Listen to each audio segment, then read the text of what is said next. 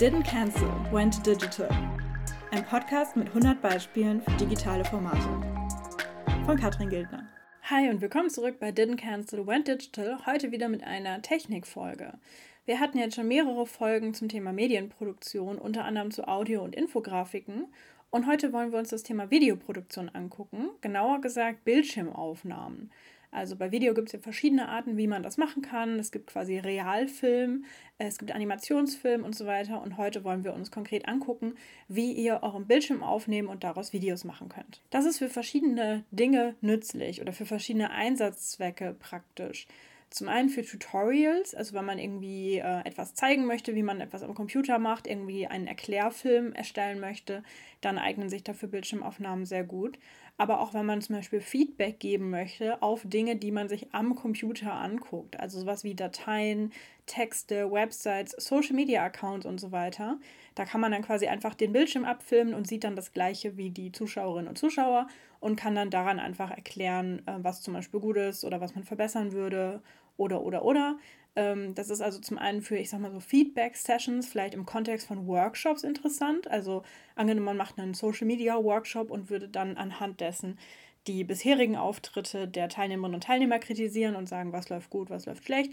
Aber auch für Teams, die asynchron zusammenarbeiten, wo man dann quasi einfach ein kurzes Feedback-Video erstellt, was noch geändert werden soll an einer Datei und die andere Person guckt es sich dann an, wenn sie Zeit hat und setzt die Änderungen um. Für synchrone Treffen ist es interessant, wenn man zum Beispiel Meetings oder Coachings hat und dabei Visualisierungen einsetzt. Also angenommen, man hat sowas wie ein digitales Whiteboard, auf dem man arbeitet, oder man macht Skizzen oder sowas, dann könnte man eben das dann auch gleich aufzeichnen, auch hier wieder, damit Leute sich das angucken können, die an dem Termin nicht dabei sind, oder damit man sich das dann nochmal anguckt nach dem Termin, um sich zum Beispiel daran zu erinnern, was beim Coaching alles besprochen wurde oder welche Aufgaben man beim Meeting verteilt hatte und so weiter. Auch hier kann es sich lohnen, eine Bildschirmaufnahme zu machen. Und dann haben wir natürlich noch alles, wo man PowerPoint-Folien einsetzt oder andere Tools, die ähnlich wie PowerPoint funktionieren. Also halt Keynote auf Apple-Geräten oder von Google gibt es ja auch so eine eigene, so ein Eigenmarkending von Google. Also quasi alles, wo man Folien hat für sowas wie Workshops, für Vorträge, Erklärungen, Inputs und so weiter, die man dann eben aufzeichnen könnte. Zusammen in der Regel mit dem Ton, was man dann dazu erklärt oder erzählt. Und hier kommt wieder das Stichwort Flipped Classroom ins Spiel. Da haben wir eine andere Folge schon mal zu gemacht, die werde ich verlinken. Also wenn man das Flipped Classroom-Prinzip benutzen möchte, dann macht man quasi vorher seinen Input in Form von einem Video oder in einem anderen Medium und gibt das dann den Leuten zum Angucken. Und wenn man sich dann gemeinsam trifft, egal ob digital oder analog, dann kann man zum Beispiel daran gemeinsam arbeiten. Also man könnte zum Beispiel eine Erklärung einfach abfilmen als Bildschirmvideo, wie man Folien zeigt oder wie man auf einem digitalen Whiteboard irgendwie, eine Rechnung erstellt oder sowas. Also Rechnung nicht im Sinne von Rechnung für eine Dienstleistung schreiben, sondern eine Rechnung wie in Mathe. Oder man schreibt irgendwelche Chemie-Strukturformeln auf ein Whiteboard oder sowas. Und gibt das dann eben den Leuten und die gucken sich das dann an und dann würde man zum Beispiel gemeinsam sagen, okay, ich habe euch jetzt erklärt, wie man auf diese Formel kommt und jetzt wenden wir das an. Oder ich habe euch erklärt, wie hier diese chemischen Sachen sich zusammensetzen und jetzt machen wir damit weiter. Also für klassisches Flipped Classroom, wo man quasi sagt, man guckt sich das asynchron in seinem eigenen Tempo an und kommt dann zusammen und arbeitet zusammen. Aber auch für andere Kontexte, wie zum Beispiel Online-Kurse oder generell asynchrones Zusammenarbeiten, ist es spannend, solche Videos zu erstellen. Und dann hätten wir zu guter Letzt noch einfach Aufzeichnungen von Live-Events, also wenn es jetzt ein Live-Workshop ist oder sowas, den man zum Beispiel für ein offenes Publikum anbietet, wo dann zum Beispiel 30 Leute live dabei sind, dann kann man auch hier sagen, wir machen eine Bildschirmaufnahme oder wir machen eine Aufnahme und die Folien der Person, die den Workshop leitet, stehen im Fokus und erstellen daraus dann zum Beispiel ein YouTube-Video, was man sich später angucken kann oder packen das in unser Archiv und Leute können dann nochmal darauf zurückgreifen. Hier im Podcast haben wir zum Beispiel auch schon über MOOCs gesprochen oder über den MOOC, den Jennifer und ich zusammen gemacht haben zum Thema digitale Lehre.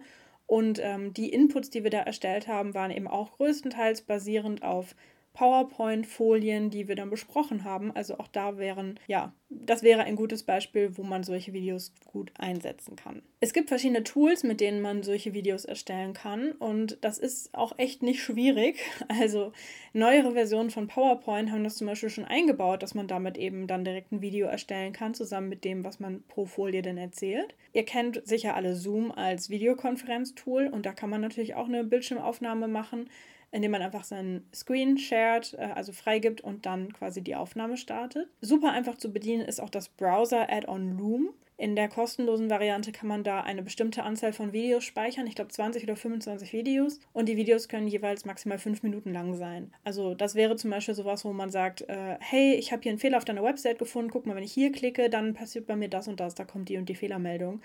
Das wäre so ein Use Case, wo man einfach ganz kurz so ein Video erstellt und dann einfach den Link an eine Person senden kann, damit die sich das dann unkompliziert angucken kann. Für längere Videos müsste man dann entweder die kostenpflichtige Variante holen oder man benutzt dafür ein anderes Tool. Diejenigen, die an einem Apple-Gerät arbeiten, die können zum Beispiel QuickTime benutzen, also den QuickTime-Player, der ist vorinstalliert und mit dem kann man auch verschiedene Arten von Aufnahmen machen. Und das größte Tool in Anführungsstrichen für solche Aufnahmen ist OBS Studio. Das ist für alle Betriebssysteme kostenlos erhältlich, das ist eine Open-Source-Software.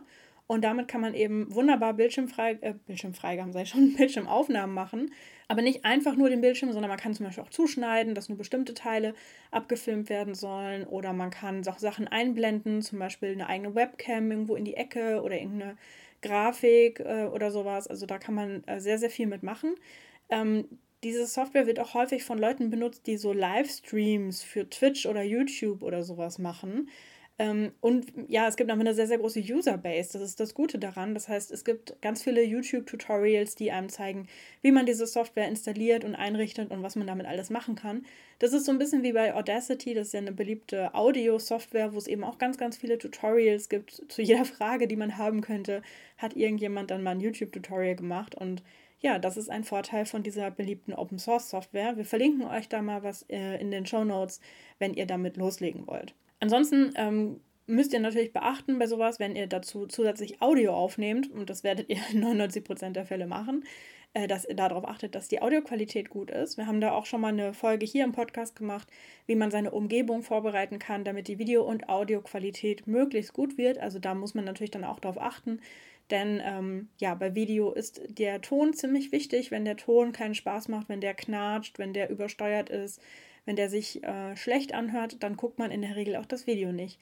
Deswegen sollte man natürlich darauf achten. Für den Schluss habe ich noch ein eigenes Beispiel mitgebracht, wie man diese Bildschirmvideos nutzen kann. Und zwar hätte ich jetzt vor ein paar Tagen einen Workshop gehabt mit einer Gruppe von Jugendlichen, einen Podcast-Workshop. Aber bei uns allen war das Internet schlecht. Wir vermuten wegen dem Sturm, dass da, keine Ahnung, was da genau der technische Hintergrund ist, aber wir hatten alle Probleme mit dem Internet und wir konnten uns nicht vernünftig über Zoom verständigen. Selbst mit ausgeschalteter Kamera war die Verbindung einfach instabil. Und da habe ich dann gesagt, passt auf, ich erstelle euch stattdessen ein kurzes Video und sage euch, also zum einen mit einem Input, was ich euch erklären wollte zum Thema Podcasten, was ihr wissen müsst, und zum anderen mit der Aufgabe, die ihr machen könnt. Und das habe ich dann auch gemacht, habe das den Jugendlichen geschickt und die können jetzt mit diesen Videos, die für mich wirklich gar kein Aufwand waren, weiterarbeiten und demnächst werden wir dann einen neuen Termin finden, hoffentlich ohne Sturm, hoffentlich mit gutem Internet und können dann den Workshop fortsetzen. Also das wäre jetzt hier ein Beispiel dafür, wie man damit kurz und schnell ein Video erstellen kann mit einer Erklärung, mit einer Aufgabe, mit einem Input und das eben verschicken, um diesen Ausfall quasi zu kompensieren. In dem Fall war es tatsächlich so, dass ich diese Videos in einem Stück aufgenommen habe, auch ohne dazu schneiden. Je kürzer das Video und je besser man weiß, was man sagen will, desto einfacher ist es. Wenn man aber ein Video erstellt, wo es einem sehr wichtig ist, dass man da zum Beispiel keine Pausen drin hat, keine Versprecher und so weiter, dann müsste man diese Aufnahme natürlich noch schneiden. Da gibt es auch verschiedene Programme. Wer ein Apple-Gerät hat, hat zum Beispiel iMovie vorinstalliert, damit geht das wunderbar. Und ansonsten gibt es da noch verschiedene Tools für Videoschnitt, auch zum Teil Open Source und kostenlos. Aber ja, wenn man einfach nur so ganz kurz irgendwas erklären möchte oder irgendwie so auf einen Fehler, auf ein Feedback, auf irgendeine Datei oder sowas geben möchte, in der Regel reicht es dann, wenn man das einfach nur ganz kurz als Bildschirmaufnahme macht und dann ist man fertig damit. Dankeschön fürs Zuhören und wir hören uns schon sehr bald wieder. Das war eins von 100 Beispielen für digitale Formate. Mehr Infos gibt's auf unserer Website unter didntcancelwentdigital.de.